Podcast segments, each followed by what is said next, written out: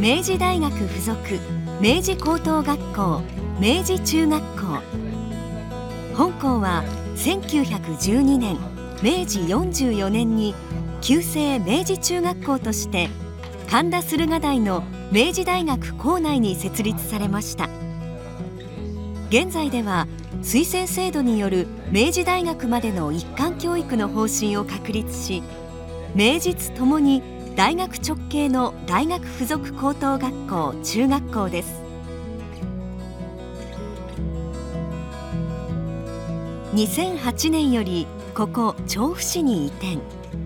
男女共学制を取り入れ明治高等学校明治中学校の新しい歴史がスタートしました。